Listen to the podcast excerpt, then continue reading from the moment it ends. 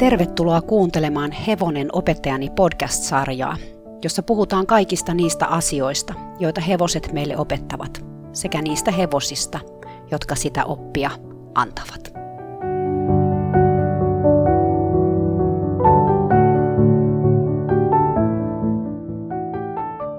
Moikka! Kiva, kun tulit kuuntelemaan mun podcastia. Tämä on tämän podcast-sarjan viides jakso ja on ollut ihan mielettömän kiva nähdä, miten paljon ihmiset on käynyt kuuntelemassa näitä mun podcasteja ja ollut kiva myös kuulla paljon palautetta siitä, että minkälaisia ajatuksia ja tuntemuksia nämä podcast-jaksot on herättänyt.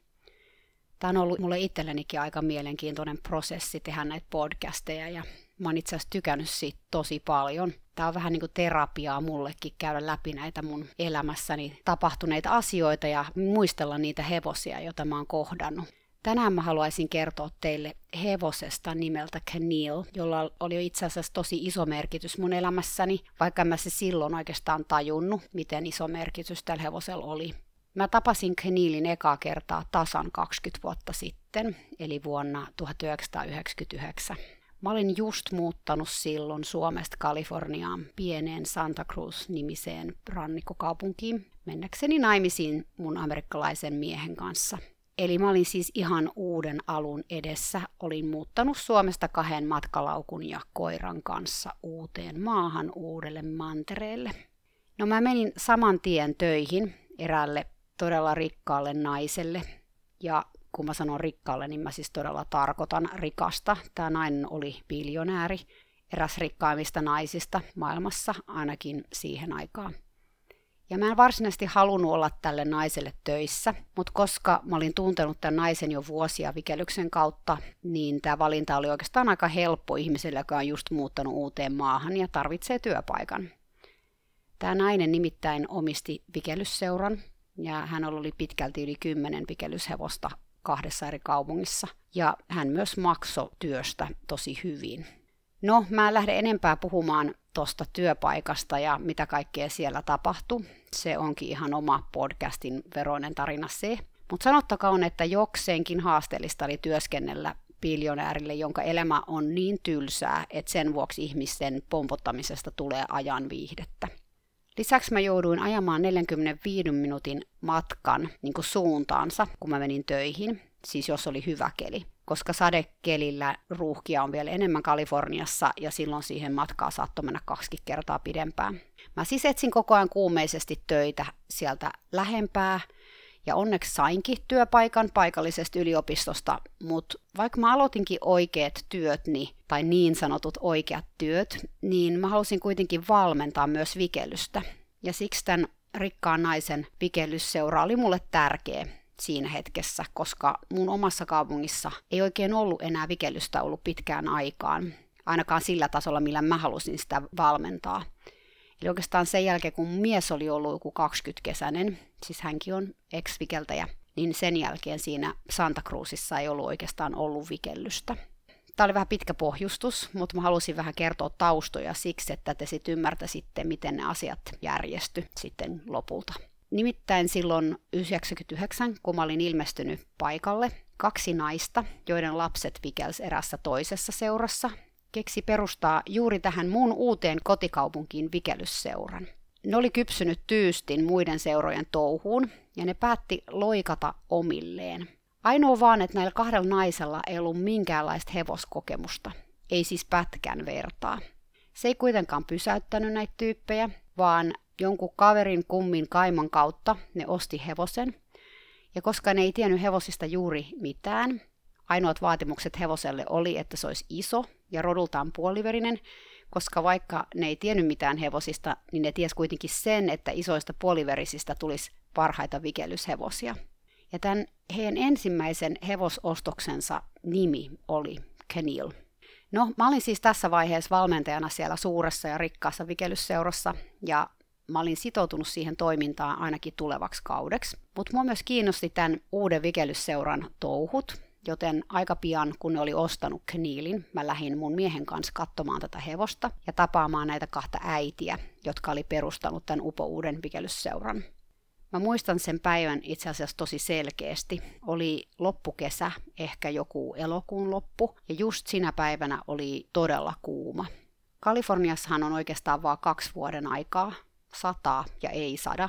Ja silloin elokuussa ei siis ollut satanut muutamaan kuukauteen, ja kaikkialla oli tosi kuivaa. Tämä Hemne oli jonkun kotona, mä en nyt oikein muista keneen, se oli taas jonkun tämän äidin kummin kaiman siskon luona, koska näillä äideillä ei ollut vielä siinä vaiheessa varsinaisesti mitään tallipaikkaa. Tämä oli siis jonkun ihmisen kotona, mutta siellä oli kuitenkin hiekkakenttä. Ja kun me käveltiin autolta sinne kentälle päin, niin mä muistan, että me ei nähty kunnolla, mitä siellä kentällä tapahtui, koska siellä oli niin valtava pölinä jotenkin siellä kentällä, että sieltä nousi niin hirveä pöly, että se pöly niin kuin peitti sen koko kentän melkein näkyvistä. No sitten kun me tultiin lähemmäksi, niin sieltä pölypilvestä sukels esiin hevonen, joka kaahasi tuhatta ja sataa ympäristä kenttää. Sillä oli selässä vikelysvyö ja sen pää oli sidottu kramaaneilla todella alas. Siis ihan silleen, että sen turpa oli melkein ryntäissä. No silloin ei vielä puhuttu mistään rollkyyreistä, mutta tämä oli just kyllä sitä itteensä. Tämä hevonen oli ihan hiessä, siis lämpötila oli jotain yli 30, ja sen silmät pyöri päässä ihan villinä. Mä muistan tämän jotenkin niin selvästi. Se on jännä, miten jotkut asiat jää mieleen paremmin kuin toiset. Sen kentän keskellä oli semmoinen parikymppinen tyttö, jonka mä itse asiassa tunnistin aika nopeasti yhden mun miehen vikelyskaverin tyttöystäväksi. Tämä tyttö oli myös vikeltänyt aikoinaan lapsena ja mun mielestä se jotain kenttähevosia ratsasti siinä vaiheessa. Ja nyt hän siis juoksutti tätä Kneel-tammaa jos sitä nyt voi juokstukseksi kutsua, koska tämä tyttö lähinnä jahtas piiskalla tätä hevosraukkaa, joka pakeni kauhuvallassa ympäri kenttää. Tämä johti siihen, että se tyttö sitten sai repiä liinasta kaikin voimin, että se hevonen pysyisi ympyrällä, eikä tämä tyttö raahautuisi sen perässä siellä syvässä hiekassa. Tässä vaiheessa mulle sitten esiteltiin tämän hevosen omistaja, joka oli siis toinen näistä äideistä, jotka oli perustanut tämän vikelysseuran. Hän kertoi mulle, että Kenil oli vielä vähän kouluttamaton, ja tässä sitä nyt niin sanotusti koulutettiin. Tämä nainen oli kyllä selvästi asiasta vähän epävarma, ja se katteli koko ajan huolestuneen näköisenä sinne kentälle, jossa oli tosiaan käynnissä varsinainen villihevosen kesitysnäytelmä. No hevosmaailmassa on aina ollut eräänlainen hierarkia siitä, kuka voi neuvoa ja ketä ja milloin. Tai ketä kuunnellaan ja kenen sanomiset kuitataan sillä, että se tyyppi ei tiedä hevosista mitään. Ennen kuin mä olin saapunut tälle tontille, niin tämä tyttö, joka juoksutti, oli ollut se auktoriteetti, jota kuunnellaan.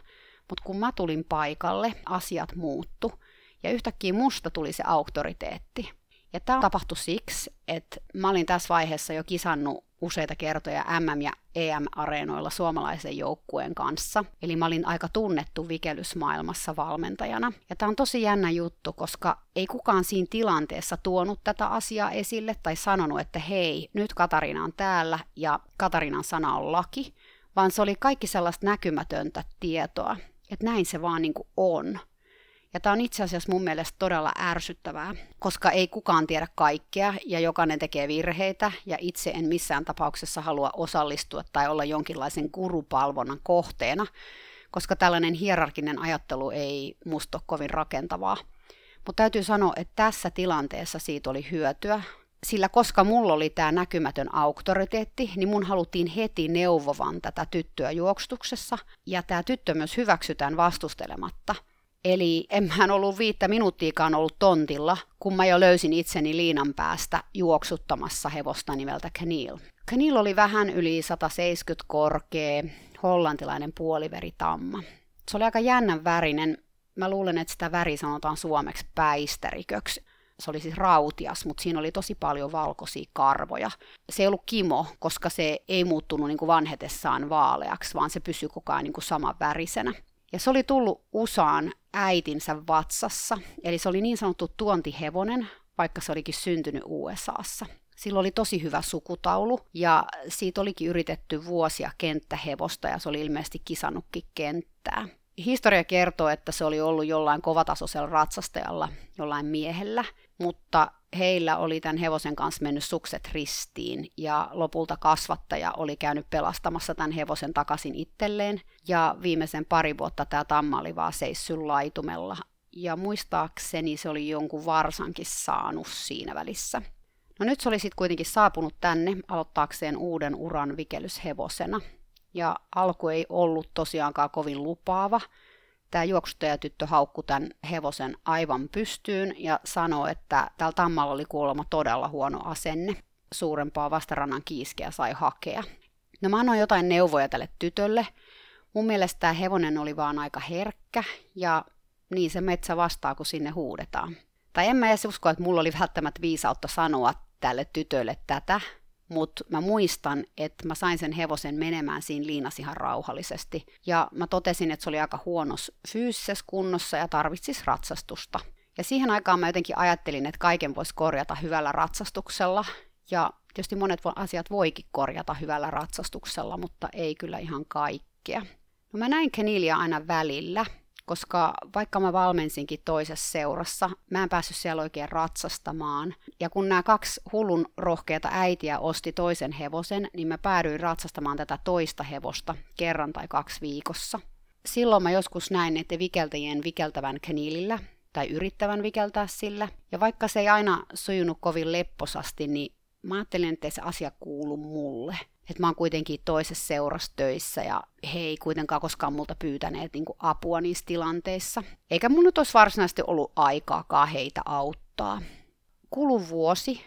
Mä kävin aina ratsastelemassa viikoittain tätä toista hevosta ja välillä näin sitä keniiliä siellä tallilla – Tämä oli tosi vaikea vuosi. Mä joudun luovimaan tosi paljon tämän biljonäärinaisen kanssa, mutta mä kestin sen, koska mä en enää sit siinä vaiheessa halunnut myöskään jättää niitä vikeltäjiä, joita mä valmensin siellä seurassa.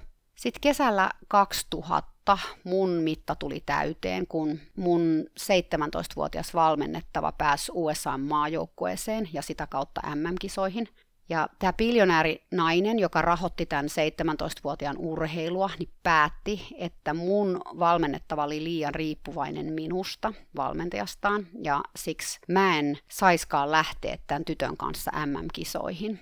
Tämä ei nyt mitenkään tullut ihan puskista mulle, sillä tämä nainen tykkäsi tehdä tällaisia kivoja tempauksia aika usein, vaihteli välillä hevosia, juoksuttajia, valmentajia, joukkueen jäseniä just ennen kisoja.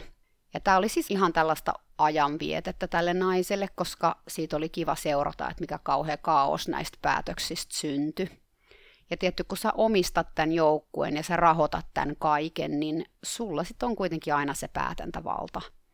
No, siitä ei sen enempää elämä upporikkaiden kanssa voi olla joskus vähän haasteellista, mutta sivuhuomautuksena on kuitenkin se, että mä kyllä menin sinne MM-kisoihin, koska tämän mun valmennettavan vanhemmat maksoi mun matkan sinne. Mutta mä olin sen verran kypsä tässä vaiheessa tämän miljonäärin touhuihin, että mä irtisanoin itseni, eli lopetin valmentamisen hänen seurassaan. Tämä mun joukkue, mitä mä olin valmentanut vuoden tämän, tämän naisen luona, oli kuitenkin vielä kisaamassa USA-mestaruudesta. Ja vaikka mä nyt enää ollutkaan niiden valmentaja, niin mä halusin kuitenkin nähdä heidän voittavan mestaruuden. Joten mä siis lyöttäydyin hevosen hoitajana tämän uuden seuran matkaan, että mä pääsisin sinne kisapaikalle. Kun mähän olin ratsastanut tätä niiden toista hevosta Soksia vuoden ja just Soks oli lähössä näihin kisoihin, että Canil jäisi kotiin, koska se ei ollut valmis vielä vikelyskisoihin. No siitä reissusta Santa Barbaraan Etelä-Kaliforniaan tuli ikimuistonen ja tämän matkan päätteeksi mä lupauduin tämän uuden pikkuseuran päävalmentajaksi. No koska nämä kaksi äitiä, jotka oli tämän seuran perustanut ja ostaneet seuran kaksi hevosta, Knilin ja Soksin, ei tosiaan edelleenkään ollut niitä hevosihmisiä, niin mä sain käytännössä vastuulleni kaksi hevosta niin kuin kertaheitolla. Ja mä olin aikaisemminkin ollut täysvastuussa vikelyshevosista, kun mä valmensin Suomessa maajoukkuetta, mutta ne hevoset mä olin itse valinnut ja kouluttanut. Mutta nyt mun vastuulla oli kaksi hevosta, jotka kummatkaan ei välttämättä ollut sellaisia, jotka mä olisin ehkä itse valinnut vikelyshevosta etsiessäni. Kniilillä oli tosi vaikeeta. Se ei, ei ollut oikeastaan koskaan hyväksynyt vikellystä tähän mennessä. Etenkin selkään hyppääminen laukas oli sille erityisen vaikeeta, ja sen takia sitä ei ollut kauheasti edes tehty – vaikka mä olin ratsastanut yli 20 vuotta, niin mä en ollut juurikaan toiminut niin sanottujen moniongelmaisten hevosten kanssa. Mä olen aika ymmälleni näiden kahden hevosen kanssa, jotka ei oikein halunnut tehdä ihmisten kanssa mitään. Etenkin Keneal harjatessa yritti purra, satuloidessa potkia, ja kun vikeltäjät juoksi sitä kohti laukassa, niin se tuli niitä vastaan korvat luimussa ja hampaat irvessä. Vikellyksessä se rynni ja pukitteli, vaikka välillä tiettyjen vikelteen kanssa meni ihan kivastikin. Ainoa asia, joka tuntui sujuvan sen kanssa, oli ratsastus. Siinä se oli jotenkin aika mutkaton, jos sä itse olit vaan selkeä. Nyt kun tätä ajattelee, niin mä tajun, miten vähän mä tosiaan tiesin mistään mitään. Kniilillä oli varmaan kipuja, sillä oli ainakin vähintään mahahaava, mutta enhän mä siinä vaiheessa ollut kuullutkaan, että hevosella ylipäätään voisi olla mahahaavaa. Mä oon miettinyt paljon mun hevosuraani taaksepäin ja Knil ja myös tämä toinen hevonen Sox, josta mä tulen puhumaan jossain toisessa jaksossa. Ne oli ensimmäinen hevonen, joka pakotti mut ajattelemaan niin sanotusti laatikon ulkopuolelle. Tähän saakka mä olin vaan tehnyt niin kuin mulla oli opetettu, ja se oli aina toiminut enemmän tai vähemmän. Kaikki hevoset oli aina vaan suostunut siihen, mitä mä pyysin, tai ne ei ollut sitä edes juurikaan vastustellut alun perinkään. Nyt tässä oli hevonen, joka teki päinvastoin. Mitä enemmän mä laitoin siihen painetta, sitä enemmän tämä hevonen temppuili. Niin se metsä vastaa, kun sinne huudetaan. Voi että mä niin osasin tehdä asiat nyt paremmin ja oikeemmin, mutta sitä nyt on turha tässä lähteä voivottelemaan, vaikka aina se tietysti käy mielessä, ja se onkin ehkä yksi tämän podcast-sarjan sellainen tahaton teema, että voi hitto, kun tämä jälkiviisaus on niin tuskallista. Mutta ei voi kuin hyväksyä tapahtumat sellaisena, kun ne tapahtu. Mä lähdin vikellyksessä liikkeelle Kniilin kanssa ihan alusta, ihan kuin mä olisin kouluttanut uutta hevosta. Mä päätin, että annetaan sen selkään hypyn olla, ainakin kevääseen, ja keskitytään kaikkeen muuhun. Mä hankin Kniilille myös paremmat varusteet, keeliä, vikelyspatjan ja satulan alle, ja sitten mä sain yhden kiropraktikon hoitamaan sen selkää, koska mä totesin, että sillä oli kyllä selkeästi selkä kipeä. Ja näillä oli jo tosi iso vaikutus Kniiliin, mutta ehkä eniten vaikutti se, että me edettiin hitaasti. Mun tavoitteena oli pitää Knil hyvällä mielellä. Ja sen teki kyllä tosi helpoksi se, että Knil kertoi aina heti, jos ei se tykännyt jostain. Tätä hevosta oli ihan mielettömän helppo lukea. Todella, todella helppo. Koska sieltä alkoi heti tulee korvia luimuun ja se elekieli näytti, että nyt tämä ei tunnu hyvältä. Hitaasti, mutta varmasti tästä tammasta alkoi kuoriutua esiin toimiva vikelyshevonen. Näihin samoihin aikoihin mä tutustuin erään mun vikeltäjän äitiin, joka oli kouluratsastaja. Tämä nainen oli mua kymmenen vuotta vanhempi ja todella, todella taitava hevosten kanssa. Hän alkoikin pitää mulle tunteja ja auttaa mua ongelmanratkaisussa, kun mä jouduin näiden hevosten kanssa pattitilanteisiin. Mulle on erityisesti jäänyt mieleen yksi ratsastustunti Kniilillä, jolloin tämä mun valmentaja kertoi mulle istuinluista. Mä olin onnistunut ratsastamaan yli 20 vuotta – eikä kukaan ollut koskaan maininnut mulle istuinluista mitään.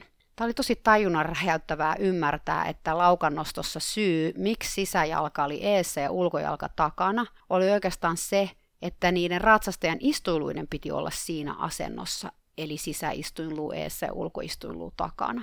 Siitä hetkestä Kenilin selässä alkoi mun tie istuntaopettajaksi. Mä voin kyllä sen sanoa ihan varmana. Knil olikin maailman paras ratsastuksen opettaja. Se ei tehnyt mitään, ellei sä pyytänyt sitä oikein. Mä muistan, kun mä pidin mun ystävälle Melissalle tunteja Kniilillä ja Melissalla meni kahdeksan kuukautta, kun se yritti saada aikaiseksi laukan nostoa tällä hevosella, jolle laukkaaminen oli kuitenkin siis sen päätyö. Näin kaikki asiat toimi tämän Kniilin kanssa. Se oli tosi, tosi tarkka siitä, miten asioita pyydettiin. Sen ensimmäisen vuoden aikana mä sain Kniilin hyväksymään vikellyksen niin, että sillä voitiin kilpailla. Se tarkoitti siis myös sitä, että sillä pystyttiin hyppäämään laukassa selkään. Siitä tuli joukkueen luottohevonen perusliikkeisiin ja lisäksi sillä mentiin vielä yksi pikellystä. Mä nyt väitä, että tämä oli mitenkään haasteetonta tämä kilpaileminen tämän hevosen kanssa, koska kun sillä oli kiima, se oli entistä herkempi kaikille erilaisille asioille, kuten vikeltäjien jaloille, jos ne esimerkiksi puristi liikaa. Se toisaalta sitten kuitenkin opetti nämä vikeltäjät niin sanotusti vikeltämään paremmin. Selkään hyppy ei ollut tässäkään vaiheessa sen lempiliike, mutta just siksi me treenattiin selkähyppyä vikeltäjien kanssa ilman hevosta, niin että ne kykenis tekemään sen pehmeämmin ja häiritsemättä hevosta sitten, kun ne pääsi sen hevosen selkään. Eli niilillä vikeltäminen nosti näiden vikeltäjien tasoa, koska se oli niin haasteellinen. Seuraavana vuonna me päätettiin pyrkiä joukkueena MM-kisoihin. Nyt USAssa se tarkoitti sitä, että keväällä MM-kisa vuonna meidän tulisi voittaa MM-karsinnat, jotka käytiin neljässä kilpailussa. Mä olin treenikauden raskaana, joten jossain vaiheessa mä jouduin lopettaa kniilillä ratsastamisen, koska sen liikkeet oli niin suuret ja ratsastaminen tuntui jo aika alkuvaiheessa raskautta tosi epämiellyttävältä kniilillä. Kniilillä oli tosi paljon haasteita tämän kiiman kanssa, ja me oltiin aika huolestuneita siitä, miten sen kiimat vaikuttaisi näihin meidän karsintoihin. Me oltiin kokeiltu erilaisia yrttipohjaisia lisärehuja, joista oli ollut jonkun verran apua, mutta oli selvää, että edelleen Kniil oli kiiman aikana tosi tosi herkkä ja välillä aika aggressiivinen. Nyt mä oon melko varma, että sillä oli varmaan aika paljon kipuja, mutta mä en muista oikein, että me oltaisiin ikinä näistä kivuista puhuttu silloin, kun me puitiin tätä ongelmaa. Et me varsinaisesti ei ehkä niinku osattu tajuta, että, että sillä oikeasti voisi olla niinku suurempiakin kipuja esimerkiksi siellä lantion seudulla. Tämä eläinlääkäri ehdotti, että me kokeiltaisiin tälle tammalle hormonihoitoa, ja hän sanoi, että hän voisi laittaa ennen kisakautta kaniilin niskaan ihon alle sellaisen hormonilääkityksen, joka tasottaisi tämän tamman hormonitoimintaa niin paljon, ettei sille tulisi kiimaa, ja se myös tasottaisi vähän tätä sen henkistä tilaa ja tekisi siitä rauhallisemman. No me oltiin oitis valmiita kokeilemaan tätä, koska kilpailukausi lähestyi. Ja sitten tässä vielä kävi niin, että meidän toinen hevonen Sox sairastui aika vakavasti. Ja sitten vaikutti siltä, että se olisi pois pelistä karsintojen ajan. Eli tämä oli tosi huono uutinen, koska Sox oli meidän joukkueen vapaa-ohjelma hevonen. Jos tätä nyt kuuntelee joku, joka tietää vikelyksestä jotain, niin Jenkeissä perusliikkeet ja vapaa-ohjelman voi tehdä eri hevosilla – Euroopassahan se ei tietääkseni ole edelleenkään mahdollista, eli Euroopassa mennään aina sekä perusliikkeet että vapaa samalla hevosella, mutta Jenkeissä on tämä mahdollisuus mennä eri hevosilla se. No, joka tapauksessa me mietittiin siis kuumeisesti, että mitä me tehtäisiin, että pitäisikö meidän perua, meidän osallistuminen näihin karsintoihin, vai voisiko Kniilillä ehkä tehdä vapaa-ohjelmaa. Me oltiin joskus kokeiltu sillä helpompia liikkeitä, mutta me ei koskaan oltu tehty laukassa tätä koko ohjelmaa.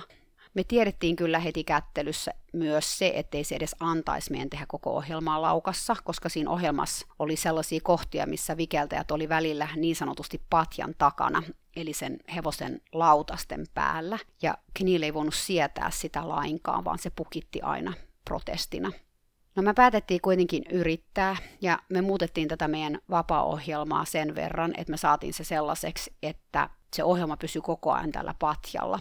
Ja ihan rehellisesti sanottuna, niin vuotta aikaisemmin niin mä olisin sanonut, että tällainen yrittäminen oli ihan hullun touhua, koska Knill ei ikinä suostuisi siihen.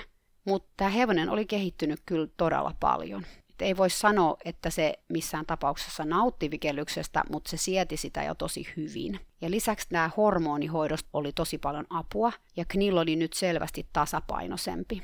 No, mä synnytin itse kaksi viikkoa ennen ensimmäistä karsintaa, mikä oli tosi hyvä juttu, koska mun laskettu aika oli itse asiassa just karsinta viikonloppuna. Mutta onneksi mun lapsi tuli kuitenkin maailmaan etuajassa, ja mä pääsin itse juoksuttamaan Kniilia kaikkiin karsintakisoihin – No, ne karsinat nyt ei ollut varsinaisesti helpot, mutta toi hevonen suoriutui niistä sille parhaalla mahdollisella tavalla. Me tultiin näissä karsinoissa toiseksi, eikä siis päästy vielä sillä kierroksella MM-kisoihin, mikä oli kyllä jälkeenpäin ajateltuna ihan hyvä juttu, koska tämä joukkue ei ollut vielä siinä vaiheessa tarpeeksi hyvä. Karsintojen jälkeen mä pyysin palaveria tämän vikelysseuran aloittaneiden äitien kanssa – Mä halusin puhua heidän kanssaan asiasta, joka oli kaivellut mua jo jonkun aikaa. Mulla oli pitkään ollut sellainen tunne, että Kniilin ei oikeastaan pitäisi olla vikelyshevonen. Siis se suoriutui sen tehtävistä vikelyshevosena ihan mallikkaasti, mutta tämä hevonen ei selkeästi pitänyt siitä, että sillä vikellettiin. Ja nyt sille vielä piti antaa hormonihoitoa, että sen pää niin sanotusti kesti sitä – että eikö me voitais etsiä Kniilille uusi koti, jossa sillä vaikka vaan ratsastettaisiin. Tämä mun ajatus tuli aika sokkina näille kahdelle äidille, joista toinen siis omisti Kniilin, mutta mitä enemmän mä asiaa heille selitin, niin sitä enemmän he alkoi ymmärtää, mitä mä tarkoitin. Olisi siis sekä meille vikellysseurana että Kniilille parempi, että se pääsisi pois vikellystehtävistä. Täytyy myöntää, että tämä oli mulle itsellenikin aika uusi ajatus, että me voitaisiin niin sanotusti luovuttaa Kniilin suhteen. Mä en ole itse todellakaan mikään luovuttajatyyppi, päinvastoin, meen läpi vaikka harmaan kiven, mutta onko se nyt oikeasti aina sit järkevää? Meillä ei ollut vastausta siihen, että mistä me saatas joku hevonen Kniilin tilalle, mutta onneksi nämä äidit kuunteli mua. Ja tätä tilannetta myös avitti se, että Knil oli kuitenkin jo 16-vuotias, tai täyttäisi 16 seuraavana vuonna, ja vaikka se oli terve, niin silloin tuskin olisi ollut ihan hirveästi vuosia jäljellä vikelyshevosena. Mä olin tosi helpottunut, kun me tehtiin tämä päätös, koska mä tiesin, että se oli oikea päätös. Mä olin tietysti myös surullinen, koska me jouduttiin luopumaan rakkaasta tammasta, jota mä olin päivittäin ratsastanut, treenannut ja hoitanut jo melkein kaksi vuotta. Tämän mun valmentajan kautta onneksi löytyi tosi hyvä koti. Se oli täydellinen. Se oli perhe ja niillä oli jo ennestään pari ponia omassa pihassa. Ja ne etti niiden vanhimmalle tyttärelle, joka nyt oli jo kasvanut aika pitkäksi, niin hevosta, jolla se voisi käydä ponikerhossa ja hypellä vähän esteitä. Ja niillä oli myös haaveina varsa, joten sen takia ne myös etsi itselleen tammaa. Eli Knil sai hyvän rakastavan kodin, enkä mä siinä vaiheessa sit katunut tätä päätöstä enää sekuntiakaan. Puolitoista vuotta myöhemmin, ennen seuraavia MM-karsintoja, me mentiin koko vikelysjoukkueen kanssa moikkaamaan Kniiliä sen uudessa kodissa. Ja samalla me myös moikattiin sen vastasyntynyttä varsaa, joka oli ihan samannäköinen kuin äitinsä. Itkuhan siinä pääs, kun mä näin tämän Kniilin varsan kanssa. Se oli jotenkin niin täydellinen äiti. Se tehtävä sopi sille sata kertaa paremmin kuin vikelys ikinä. Knil opetti mulle niin paljon, sitä kaikkea ei voi edes sanoiksi pukea. Tämä oli ensimmäinen hevonen, joka todella pakotti mut kuuntelemaan hevosta ja etsimään vastauksia. Mä en silloin tiennyt, että Knil kylvi siemeniä, jotka itäis vasta paljon, paljon myöhemmin. Vaikka mä tein paljon väärin tämän hevosen kanssa, niin kuin niin monen muunkin hevosen kanssa, niin onneksi mulla oli lopussa viisautta ymmärtää, että vikellys ei ollut sen juttu. Hevoset ei valitse niiden tarkoitusta tai tehtävää. Me ihmiset valitaan niiden puolesta. Me katsotaan sukutaulua tai liikkeitä tai rakennetta tai mitä nyt sitten katsotaankin ja päätetään, että tämä hevonen tässä on syntynyt este tai koulu tai valjakko hevoseksi. Ei siinä hevosilta kysytä, että hei, mitä sä haluaisit tehdä, mikä sulle sopisi. Joskus nämä meidän ihmisten valinnat menee vähän metsään. Vaikeinta on ehkä just nähdä se, että hevosesta ei olekaan siihen, mihin me ollaan se valittu. Etenkin kun meidän omat tavoitteet ja unelmat ratsastaa siinä sen hevosen selässä meidän rinnalla. Ja muutenkin joskus me ehkä myös ajatellaan, että se on jonkinlaista luovuttamista sanoa, että nyt hei riittää.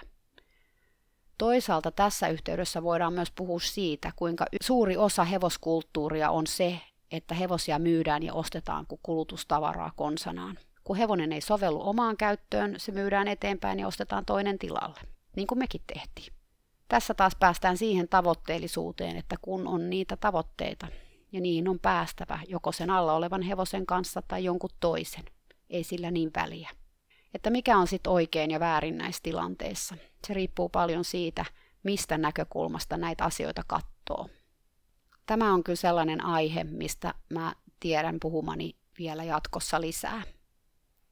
Tämä oli Kniilin tarina. Kaiken kaikkiaan tärkeä, ihana hevonen mun elämässäni tärkeänä ajanjaksona. Toivottavasti tämä tarina herätti sussa ajatuksia, ehkä myös tunteita. Jos haluat jakaa niitä, tu käymään mun hevonen opettajani Facebook-sivulla ja kerro, mitä sinä oivalsit tämän podcastin aikana. Kiitos, että kuuntelit. Seuraava jakso taas ensi perjantaina.